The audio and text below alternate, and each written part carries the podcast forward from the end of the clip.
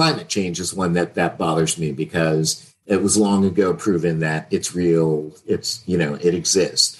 Uh, and to me, long ago there should have been a, we any reporting that that question whether it was true should have just been no newsroom really should have in in a in an attempt to be balanced. You shouldn't spread false information like that. And what I think the, the better benefit would have been is to acknowledge that it's real. And I don't care if there's a Republican approach and a Democratic approach, but the two parties should have, there should have been pressure for the public to understand that this is going to impact your life one way or the other. Uh, and then to help sort of motivate politicians to go, okay, well, you know, we've got our Republican approach, you've got your Democratic approach somewhere in the middle, we'll meet and, and hopefully you know, take real steps to help solve it.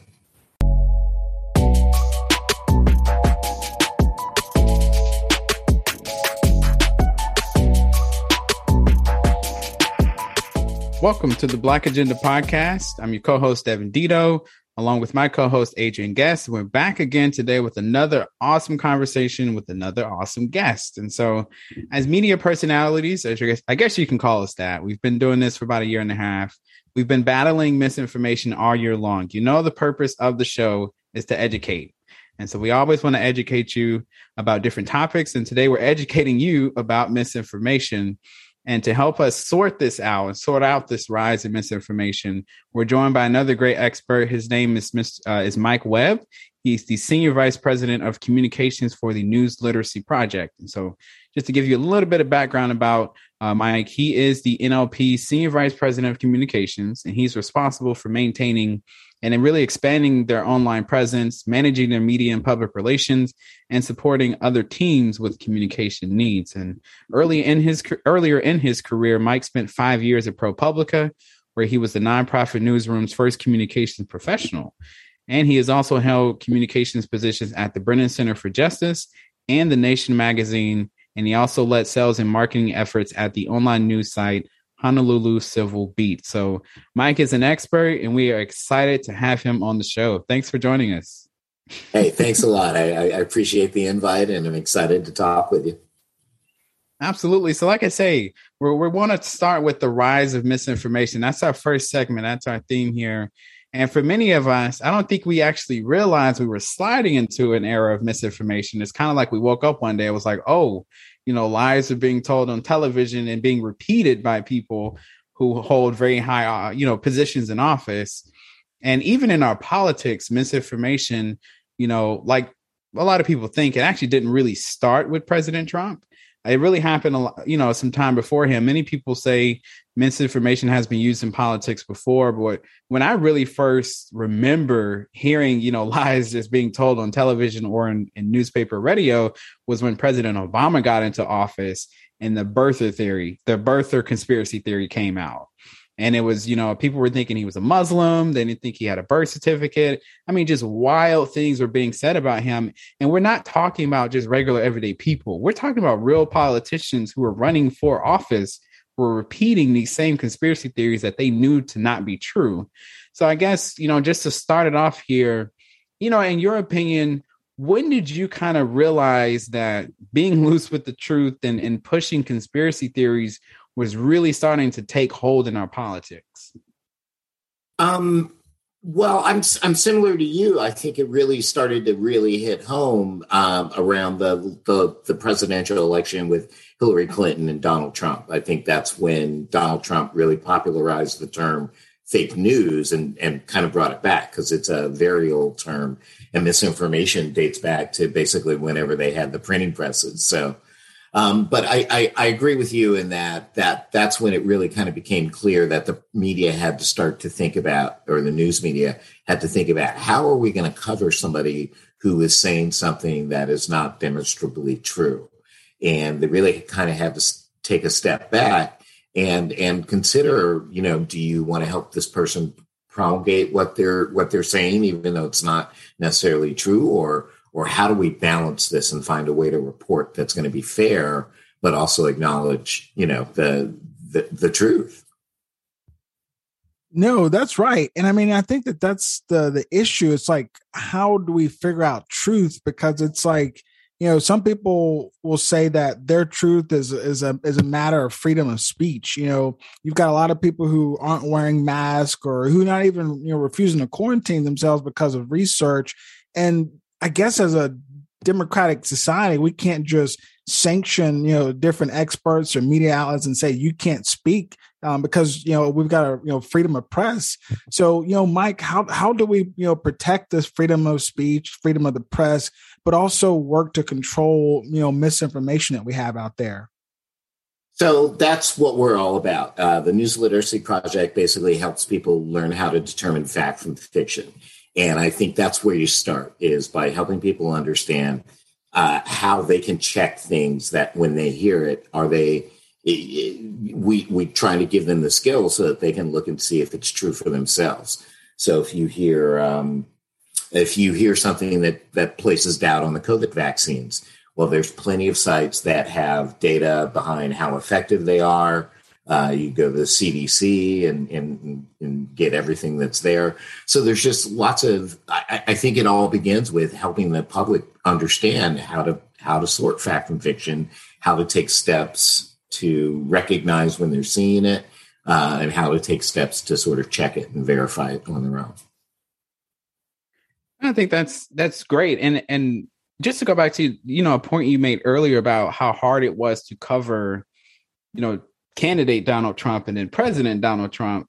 I really I don't think people really understand that and appreciate what it what you were saying when you said it is difficult to cover someone like that because when you think about past presidents, you assume that the president is going to go up there and speak at the podium and what he's saying is true or mostly true. We know presidents have a way of being, you know, getting around it, but you assume that what they're saying is mostly true. You've never been in a I wouldn't say never, but I think the news media was kind of caught off guard a little bit where you had a candidate and then president who just blatantly said things. So not to put you on the spot, but just maybe talk a little bit more about that and and why that was so different from past presidents or candidates and maybe you know some examples of i know you can't pick size but maybe some media organizations that maybe handled president trump well and then others may have really struggle trying to figure out how to actually handle and cover him yeah I, I, I think it's been it's been a real adjustment for the news media because in the past it's not like every president was always honest and only said the, the truth. So you you know you have to kind of step back and look at how do we handle it then, and now what are we going to do um, with a person who is saying the election was stolen, even though there hasn't been any evidence that it was mm. stolen, and and when it was presented, the courts have almost unanimously thrown it out. So um, it's it's it's a real new era for the for uh, journalism. But I, I, think one of the things we try to encourage people, uh, people to think about are high quality newsrooms kind of abide by different guidelines. And we've kind of broken it down to 77 different standards that newsrooms have that tend to be more credible and you can kind of trust the information they have. So newsrooms that sort of show that they're they're balanced, that they they do their best to avoid uh, bias, they they uh, look for credible sources and they make those sources available for you, uh, their audience, so that you can check it. Um, they're fair, they document everything, uh, and they provide context. And when they make a mistake, they are transparent about it. So those tend to be the types of newsrooms that that I think you can find trustworthy. Mm. As far as winners, as far as who did it well and who didn't, we really try to avoid that because we're strictly nonpartisan. But I think those standards that I just read off, those are the things that you can make your own determination about whether the news you're getting is is high quality or mm. or suspect. You know, that's a great point um, that you you ended on, and it's a great way to you know round off this segment here because it takes us into our second segment, um, which you know you've already said our second segment theme, separating fact from fiction, because um, that's an important uh, part of the process. So, listeners, we've had a great uh, first segment. Stick with us. We know that we're going to continue to have more great segments. We'll be right back. We absolutely appreciate your support. You are the foundation, and our efforts work to better your communities. Tell your family and friends so we can all work to bring progress. You can find us on Facebook, Instagram, and Twitter at Black Agenda Pod. That's at Black Agenda Pod. Let's get back to the show. All right, listeners, welcome back. Let's get into our second segment here. Remember, we're joined today by Mike Webb, Senior Vice President of Communications at the News Literacy Project. And Mike, like I said in uh, before in our break, there you led up uh, to the second segment, separating fact from fiction. You know, we we all just got done. You know, at the you know at Thanksgiving, we're about to get ready to go to Christmas. I had a three hour conversation with you know with the relative at Thanksgiving that you know did not plan for it to go that long. It was a long conversation. Um, on your website, on the News Literacy Project's website, you y'all have a, a piece that kind of helps to de-escalate some of this conversation. And three things that you point to are patience, empathy, and persistence. Whenever you're dealing with you know people who don't believe, or rather who believe in misinformation. But Mike, my my I think about a lot of these people who are like Trump loyalists, never vaxxers, anti-government, anti-science, all those sorts of people. You know, what tips can you give people as we get, you know, because we know that Christmas is another time where we're going to have these heated conversations. How do we stick to this PEP method when you're faced with almost ignorance and almost intolerance to facts? Well, um, okay, that's a tricky question, but uh, um, I mean, I I I think it's first. I think the PEP method is really good because it's it's patience. So you've got to understand that this person didn't get to their beliefs like overnight. It was probably something they maybe they watched a YouTube video and then YouTube served up every you know video after video just like it, whether it's accurate or not. So so they didn't get there easy, and you're not going to get them out of these beliefs easily. It's going to take some time. And then empathy is just you know, stand in their shoes, understand that maybe they were lonely and they found a connection with a group that is promulgating misinformation and maybe that's that's kind of why they're doing it. So you got to really step back and understand why are they so resistant to believing this. And then persistence is just staying at it because like we're saying it, it's not going to happen overnight. You're going to have to kind of kind of understand that you got to uh, got to keep pushing but but but some particular two particular skills that everybody can sort of learn are um, we call it lateral lateral reading. It came from uh, the Stanford History Education Group, and what they recommend is if you see something that doesn't make sense, open up a tab, and Google it, and see. Um, so we encourage people to visit fact checking sites because uh, if you see something um, like we we have a lot of examples of celebrities wearing T-shirts and those those kind of images on a t-shirt are very easy to manipulate. So you get if you know you can do a reverse image search and look on that image and and find out if it's real or not. So so those two searches are are two two easy tips that uh that you can do on your own to help protect yourself. And you know those are important things to do because one quick little follow-up you know I, I was getting on the plane and someone sent me a, a story uh, of some media group saying that you know people who were being vaccinated were having like blood clots and heart attacks on planes or something like that.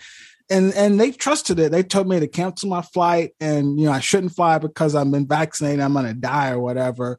And there's a lot of there's been a lot of people who who find sources of news that they find to be credible and experts who have pretty much started to justify anything. I mean, you even had some experts who were, you know, saying Donald Trump was right with bleach or whatever.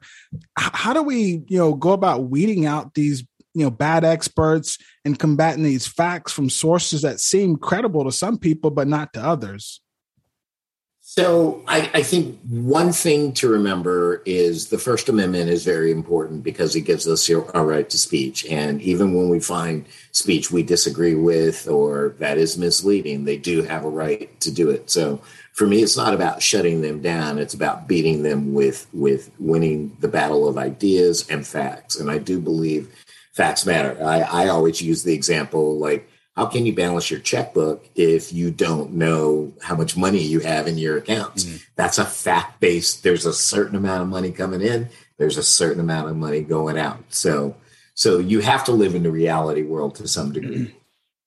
A lot of people find credible sources from from everywhere, and just and, and it's so amazing because I know you you you you know talked about those seven categories of how to you know define if someone's credible, and even me sometimes I'll go to a website. I mentioned this to Devin when we get our quick hits. I was like, I'm not sure if this site is as credible because it's it's you know a couple holes here missing there, but it looks like it. I mean, they've got a Facebook, a Twitter, they've got these reporters and journalists, and it it, it just makes it seem like all these people who are putting out news are legit sites.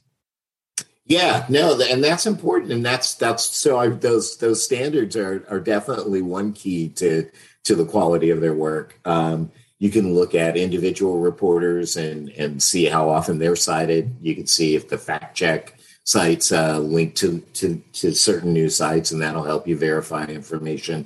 But that that's what it all comes down to: is you've got to live in a fact based world, and and there are ways to to find the facts behind anything um, there's often, you know, people who spread disinformation are doing it deliberately to confuse the conversation and to to you know leave room for vaccine deniers who grab onto one little item that might be true, like a like a you know there there was a problem with one aspect of of COVID, or I'm sorry, if who will latch onto yeah. just one little tiny detail and they'll try and blow that up into something much bigger than it is. And and so um, you do have to be careful of people like that.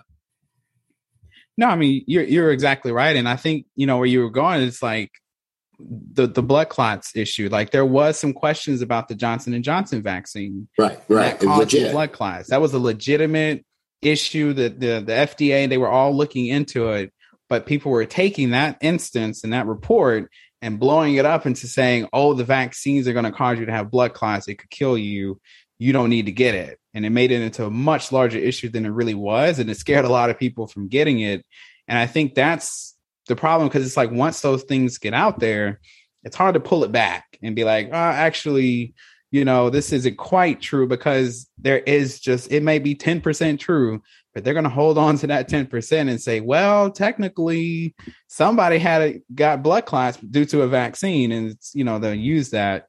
Um, right. But I, I kind of wanted to ask about too. So, you know, Adrian was talking about it. Anybody can go out there and create a website, write a story, put a byline and call it a fact. And, you know, um, I can't remember her name, but she worked for the Trump administration. She coined the term alternative facts. That's where we are now with facts people have their own facts. Everybody's got their own truth. And so social media has really amplified this times a hundred, where political conversations never end and you get an endless stream of misinformation. And I guess the question was while we know it's impossible to stop every single false tweet or false Facebook post, do you think, you know, I know you can't pick sides, but do you think social media companies could be doing more to maybe combat misinformation? Or do you think congress needs to get involved to make you know these technology companies put more parameters in place to stop the spread of misinformation? Yeah so um, the social media companies could definitely do a lot more uh, to to slow misinformation and that's a real problem. Um, and and and and you pointed out earlier that misinformation tends to spread further and faster than accurate information. So because it you know it manipulates people's emotions and they they laugh or they get angry and then they post it and share it and there it goes it's off. So so that's a real problem and that's something that we do is we try and tell people to check your emotions when something kind of moves you that way. Like that's when you need to slow down and, and make sure and, and verify. Um, but but I, I, I don't know. I think um, I don't think that well, we don't have a position on what Congress should do, but we do have a position that the social media companies could a be a lot more transparent about um, the, the, data that they have on everybody, and they should give much greater access to researchers who are looking at it and and how people manipulate people uh, online um, I think they could actually sort out misinformation much faster. Mm. I think YouTube is especially bad because they, um, they, like I said earlier, they have the, the algorithms that are going to recommend people and pull them down into these conspiracy theory rabbit holes. And they just and they've basically acknowledged that they're not doing enough enough because uh, they're they're you know they every every few months they make an announcement that yeah okay we're going to pull all this misinformation uh, about the COVID vaccines off so so yeah they should be doing more and then for Congress I think it's I think there probably is a smarter way to regulate the social media companies. Um, you don't want to step on uh, you know they're trying to be very careful in that they give their users room to say what they want, but you know when it's wildly misleading or or harmful to your health, that's when they really have to step in, and um, that's a really tricky line to navigate in my mind. So I don't know. I mean, ideally, the social media companies would would take steps on their own without. Um, required. But I do think that Congress can explore the the size of the social media companies uh, because some of them uh, definitely have what appear to be monopolies in my mind. Mm-hmm. So. Um, you know, if there's a way of breaking that up and creating greater competition and letting people have better choices, then that might that might be one way uh, to go forward. No, I, I, definitely agree. I think we have to acknowledge that you know the the the, the morning newspaper has gone from a tangible thing to now it's just your cell phone it's twitter instagram and facebook that's your newspaper for a lot of people and you can't control you know what news is shared on those uh, platforms right now. I mean you can control it somewhat but they like you say can do more. Um, i did want to ask one last question before the break. This is it's pretty broad but i just wanted to see if you had a take on this as far as what role do us as citizens and Americans have in allowing this information to spread? Because this doesn't just happen on its own. You know, Donald Trump can go up there and say things all he wants to, but it takes someone believing it and sharing it online for this become as big as an issue as it has. And so, do you think that, you know, Americans have changed a little bit? We are more polarized than we've ever been. And have we changed to where because we want to hear the information that we agree with all the time that that has now led us to just believing almost anything if it comes from the right source what do you what role do you think that's playing in all of this um, Devin, I think that that's key, and that that's really the heart of the problem. Is that, you know I kind of talked about it earlier. People belong to groups, and they have tribes, and and information that you know um, is outside of their thinking is is very hard to come hard for some people to come to grips with. So um, I think it's a it's it's a real concern, and I don't I don't know. I, I often talk about that. Part of the issue with with um, misinformation is you've got to help address the um, emotional need that people have in in spreading it because you know you you I, I don't have an example in mind. And, and again, since we're nonpartisan, you know, I really don't uh, want to get into anything that's critical about any one party. But um, you do see, like, okay, if I can go here for a second, we have a, a, a weekly newsletter that comes out during the school year called The Sift. Um, and, and a, a version for the general public called Get Smart About News. And it has the, the, the memes, hoaxes, uh, just like examples of misinformation that's really mm-hmm. circulating far and widely and how it was debunked. And that's the kind of thing that I would encourage people to sign up for uh, because you'll see we have the example of the tweet or the Facebook post and then kind of knock it down and show how it's not true. And I think as people start to learn those skills and really start to value that facts matter, that they have to make decisions that are fact based, then I think those are the kind of skills that will will help. I don't want to say save us, but at least help us avoid misinformation. I think you're right, Mike, in saying save us because it, it is a I find it to be not a scary, but a, a difficult point where we are in history where, you know, people just accept different levels of what a fact is. It's like, you know, we, we, we can't just say a chair is a chair or the sky is blue. It's like, everyone's got a different interpretation of what that means and um and I, I, hope that through more conversations like this we can get back to you know one accord to say you know we believe that you know you know climate change is a is a problem or we believe that you know that minority communities have been disenfranchised and we need to help. I mean there's just a lot of different things that i feel like we're you know having this you know battle because some people believe one set of facts and some people believe another one. But um, we are thankful that you know that you all are working to kind of help cipher some of this. And what we're going to do listeners we're going to take another break here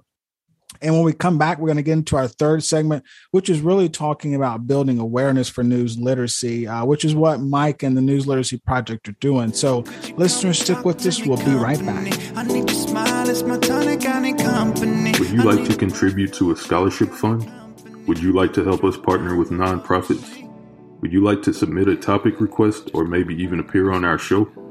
If so, go to patron.podbean.com forward slash Black Agenda Pod. Thank you for your donation and belief in our mission. Let's get back to the show.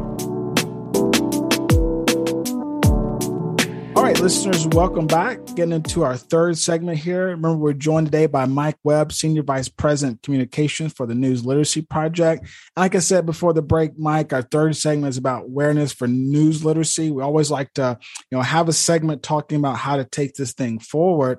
And you know, we, we know that there's a lot of you know news outlets, a lot of you know, you know sources that you can get your uh, information from.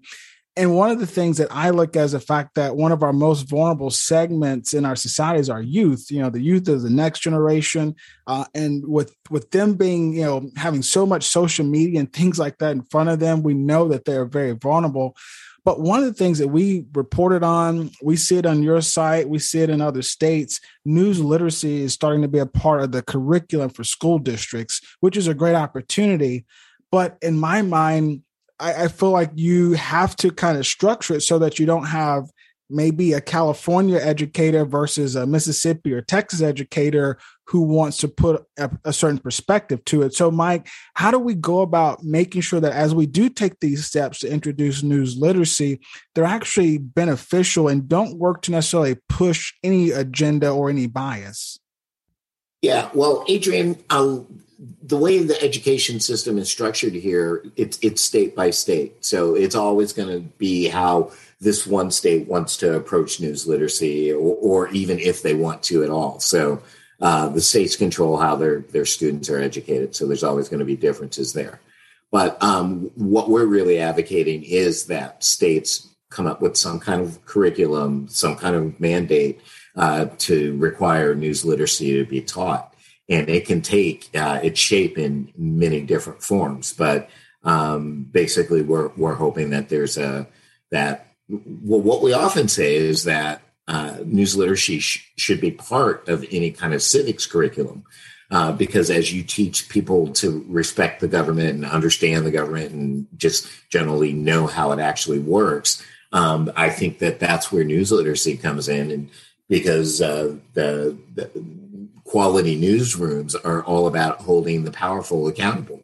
So they're the ones that are that's that's they're the fourth estate, and we need them to be functioning, and we need people to understand how they work, so that the the, the whole system's functioning in a in a way that's productive for for the citizens. Yeah, I think that's right. And and one thing to kind of press on this subject, because uh, I know a lot of this is happening in you know schools and high schools or for things like that.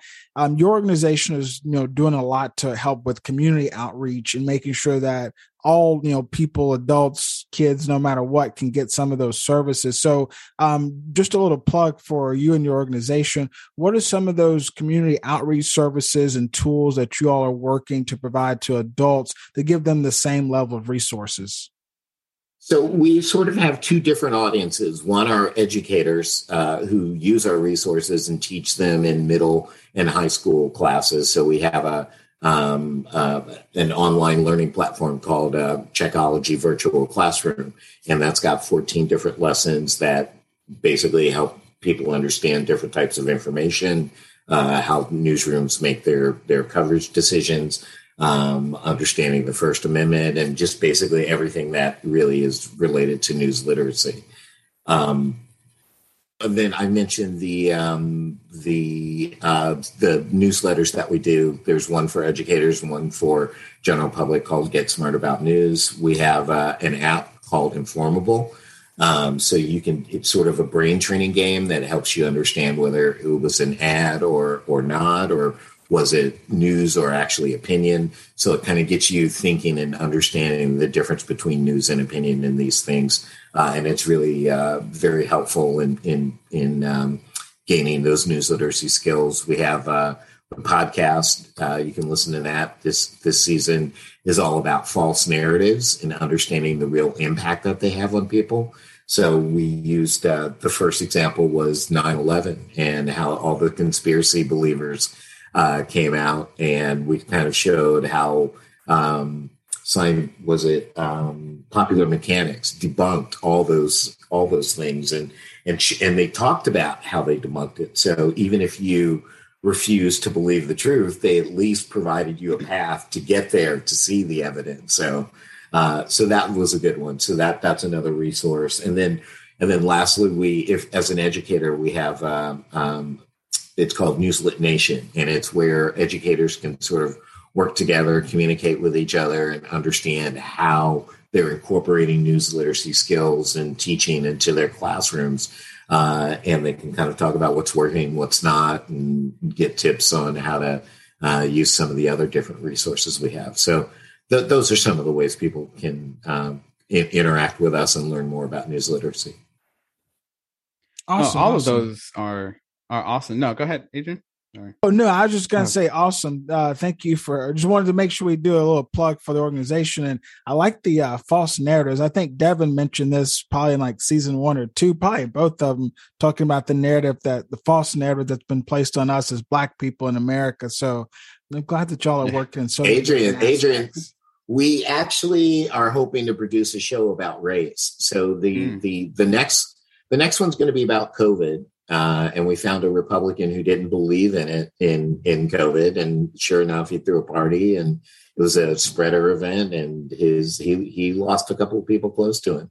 Um, but then the other one we're doing is about immigration, um, and you know there were people here before Europeans got here. What? So, so you know that that whole what? false narrative is, is kind of we're breaking that down and talking about how it came about and the language that's used. So, I'm really proud of the show, and I think it's something that people will be interested in, and you'll you know hopefully see how these false narratives develop and get incorporated, and then how people have to step back and go, well, that's not quite true. So, so yeah, I hope people will listen.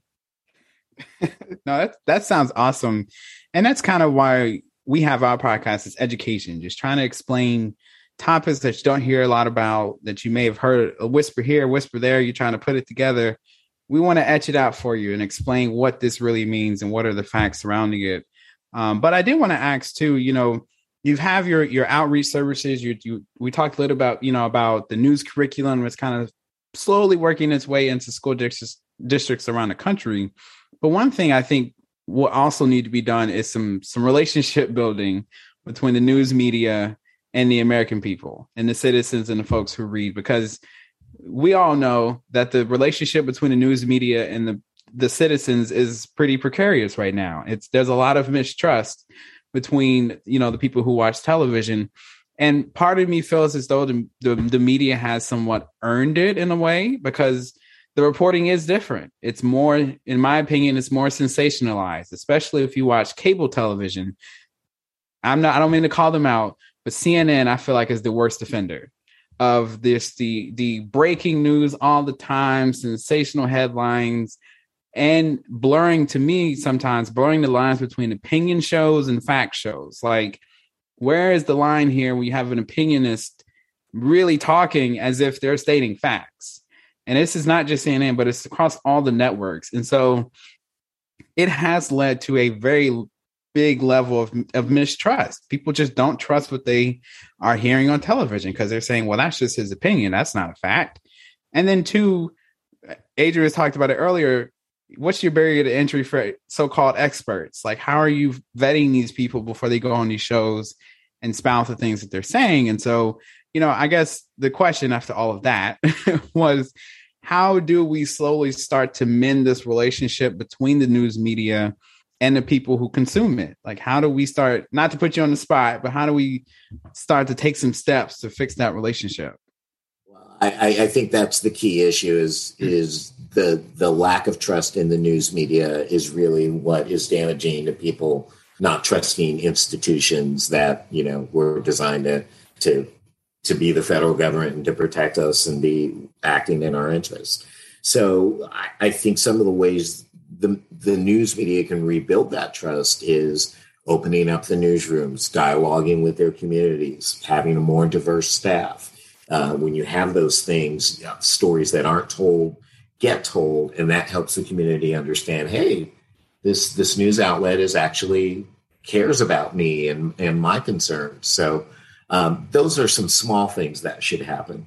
I think on the on, on the larger scheme, you can rebuild trust when people understand how newsrooms make decisions, and that's all part of news literacy is trying to get people to go inside and understand these people operate by a code.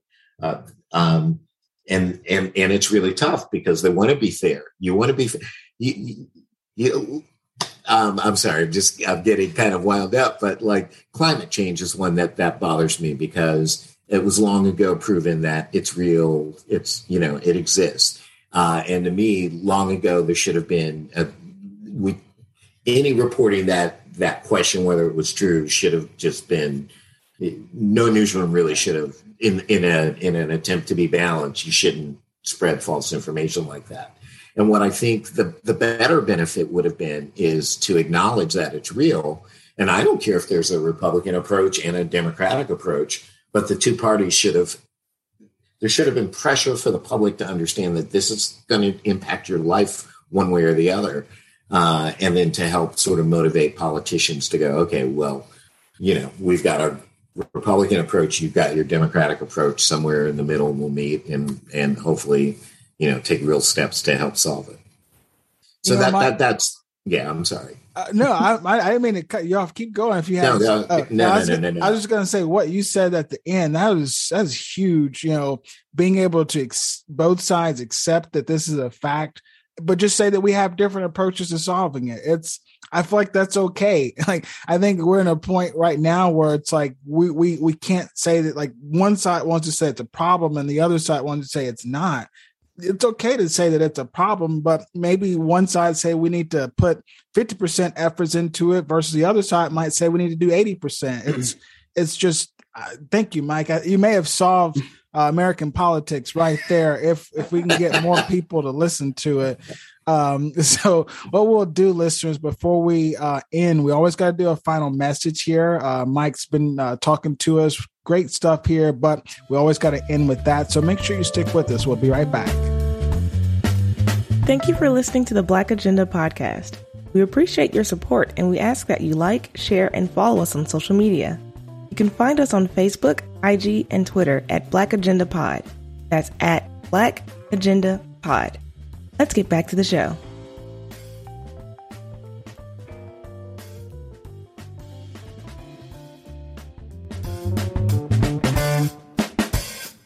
All right, listeners, welcome back. Let's end our conversation with Mike uh, with our final message. Remember, Mike Webb, he's the Senior Vice President of Communications for the News Literacy Project. And just to set the stage for your final message, Mike, you know, I think Devin may have said this, but seems like misinformation wasn't really much of a topic of debate before President or former President Donald Trump. Um, from testing our democracy to challenging institutions like the CDC and NIH really set the stage to kind of blur the truth and put it more based on perspective. And now we're really entrenched. And you said this, Mike, where everyone's in their own beliefs with little concern or regard to listen to the other side. But in a democracy, it takes open and honest communication for us to make it all better for everybody. So, Mike, you know, we know that this is going to be a, a, problem that we're going to probably maybe take some generations to solve, but to give us some energy for the change and the charge, why is news literacy important to strengthen our democracy? Um, because it helps everybody make fact-based decisions. Because once you understand how the the news is reported, why it's reported, um, how to how to make sure that what you're reading is actually verified fact-based information, then you can start to have politicians who develop policies that are based on you know, widely agreed upon facts. So that's that's how it protects the democracy. It sort of makes sure that the uh, voters are well informed, and then they can make rational decisions about their beliefs and how government and um, um, elected officials should operate. So that that's why it's important. Absolutely, and you know, if you're wondering why we covered misinformation here at the Black Agenda, I mean, Adrian kind of said at the beginning, you know, as as Black people, we have suffered at the hands, you know, because of misinformation about our community and myths and you know conspiracy theories about how we are as people. I mean, some people didn't think we were human at first; they thought we weren't human or something, and right, then right. it just went on from there. So misinformation can have a real world effect, and I think that's one thing I hope people get out of this is that regardless of where you lean politically, if you don't do your research beforehand before sharing an article or you share a fact and you know it's not completely true, there is someone who could read that and take action because of that that has a real world implication and effect. It does not just stay on Twitter, Facebook, um, and Instagram. You know, it's people read it now, and there's so much of it, like you say, on social media it's nonstop. So people are making real world decisions. They're making decisions not to take a vaccine because of something that they listened to on YouTube. Like we have to understand it is not as simple as we once thought it was. Things are are very real now. And I appreciate you coming on, Mike, and just talking about your organization, the uh, the news literacy project, and what you're trying to do to educate people on how to spot this stuff. You know. Yeah, yeah. Thanks, Devin. Steps. We yeah. we do have a we have an infographic called "Sanitize Before You Share," and it sort of gives you awesome. some tips on how to just check information, like scroll through the comments when you see a social media post that sounds kind of iffy, and see if somebody else has raised objections. There's lots of easy, not time consuming things you can do to to make sure you're you're spreading good information. Good. Yeah. We, we, appreciate that, Mike. What you all are doing, and appreciate you for coming onto our uh, our podcast and talking about this. Um, this is an important topic because you know we all consume news, whether it's on our cell phones, TV, in our conversation, and if we can't consume it in a way where we can decipher fact from fiction and get to a consensus that you know this is an issue we need to address it this is how we do it. Um, we'll never you know we're not going to make this democracy a better place. And i think if politicians really want to own up to the oaths that they're talking about they'll they'll work on doing that in a better way that doesn't make it to be one side or the other. But before we let you go you've plugged it a few times on the show but we want to make sure our listeners know how they can find and listen to your podcast as well as keep up with the happenings of the news literacy project yeah, for the podcast, just go visit newslit.org slash podcast, or you can find it uh, on any service. It's called uh, Is That a Fact? And like I said, it's on every premium podcast service, so you can check that out. Um, if I can, let me give two quick tips. Yeah, go uh, ahead. Go for it. Okay. um, the last week of January, uh, January of 2022, January 24 to 28 is National News Literacy Week, and uh, I encourage mm-hmm. people to come to our website that week because we're going to have different conversations going on that you can participate in. We'll have quizzes on the website so you can measure how news literate you are. Um, we're just going to have a lot of different things going on, and I think that'll be a really great week for people to learn uh, some valuable news literacy skills. And then the other thing um, I, I, just would like to draw attention to is that we're, we're hoping that states will start to pass legislation that requires news literacy to be taught. So that's kind of the next step of our evolution is is really getting states to uh, provide some kind of financing uh, and guidance to educators so that they can make teaching news literacy seamless and like it's part of of civics. So that that's our hope for the future. Good. We will. uh We hope that that happens. we'll be there right with you because uh Dev and I we're going to keep this platform going for quite some time and involve it into uh, a news literacy uh, foundation or news media outlet, something like that. So we'll definitely yeah. be getting some tips on how we can work to make sure that as we educate the community over news, we can do it in a non-partisan, unbiased way. So, Mike, uh, we appreciate you being on the show. Listeners, remember we've had Mike Webb, Senior Vice President of Communications at the News Literacy Project. Uh, make sure you stick with us, listeners. Uh, we're going to take another break. Dev and I are going to come back and give you an insight into our upcoming schedule. So stick with us. We'll be right back. You have been listening to the Black Agenda podcast hosted by Adrian Guest and Devin Dito. If you enjoy listening to the show, let the host know by leaving a review on Apple Podcast or by visiting patron.podbean.com forward slash Black Agenda Pod and give a few dollars. After all, the Black Agenda podcast is supported by listeners like you. Let's get back to the show. All right, welcome back, listeners. So, as always, we'd like to leave you with giving you a look forward as to what is upcoming on the show. Uh, so, first up, our next episode is going to be coming out this weekend. It's going to be weekly roundup number 25, the 25th one of the season, coming to you Saturday, December 11th. So, make sure you stick around for that. That'll be me and Adrian talking to you about all the news from the past week. It's our opportunity to give you our opinions, our commentary with some funny news and also some some hard news about what's going on in the world around you. So make sure you tune in for weekly roundup number 25 uh, this Saturday, December 11th.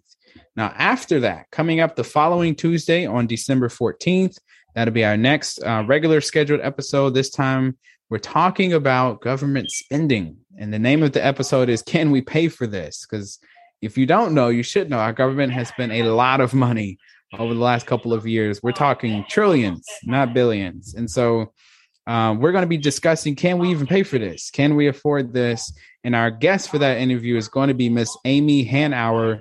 She is the executive director of the Institute on Taxation and Economic Policy. And so, again, awesome conversation with Amy. She was great. So make sure you tune in Tuesday, December 14th. We're talking about government spending and how can we pay for all of this. So make sure you tune in for that. So speaking of paying for things, it also takes money to pay for the Black Agenda and the things that we do here. And there are actually actually some ways you can help us out by donating, and Adrian's going to let you know how you can do that uh, like Devin was talking about, you know, we like to transition, you know, from talking about taxation and how that can pay for great things. We're going to talk about how you can pay for great things through the Black Agenda uh, by donating to us. You know, we always say that we're not here to talk to you about the issues. We're not here to just, you know, you know educate you. We're here to actually bring about some change. Um, you know we're going to do it through those things conversations and education but it takes money to build movements in our country that's what Dev and i are trying to do all you got to do is go to our website, blackagendapod.com. If you listen to us through the Podbean app, there's actually a donate tab right there that you're looking at right now. Go ahead and click it. You know, don't don't delay. But when you go to our website or you click that tab, you're going to see different levels that you can give from a dollar all the way up to a hundred dollars a month. And you'll also notice that when you give to Devin and me, you get things back from us. We give you shout outs, there's thank yous. You can even be, you can even appear on our show. So like I said, go to our website, blackagendapod.com, click the donate tab and start giving. The other thing, uh, we've only introduced this charity uh, once, and this is the second time because it's a new month, new charity of the month. And it's a great time to introduce this one um, to you because we're talking about misinformation. And this is a, a, news organization almost. It's called Unicorn Riot. They're a nonprofit media organization of journalists. So really goes hand in hand to what Mike Webb was talking about with having a nonprofit media organization. They engage and amplify the stories of social and environment struggles from the ground up. Uh, from 2015. Uh, they've been a commercial free platform. They operate non hierarchical, independent of corporate or government control. So it's a really, really interesting organization. Like I said, they are called Unicorn Riot. Go to them if you new if you need a new media source. Check them out. Like I said, nonprofit. Try not to push any sort of agenda. Commercial free, which means they're not taking money from you know businesses and trying to advertise. So, like I said, Unicorn Riot, go go ahead and check them out. Exactly. Make sure you check them out. Give to them, give to us, give to everyone. It is the season of giving here um, at the Black Agenda. So we're going to wrap this up. Again, another great episode. We hope you enjoyed Mr. Mike Webb from the News Literacy Project. We definitely enjoyed talking with him about misinformation.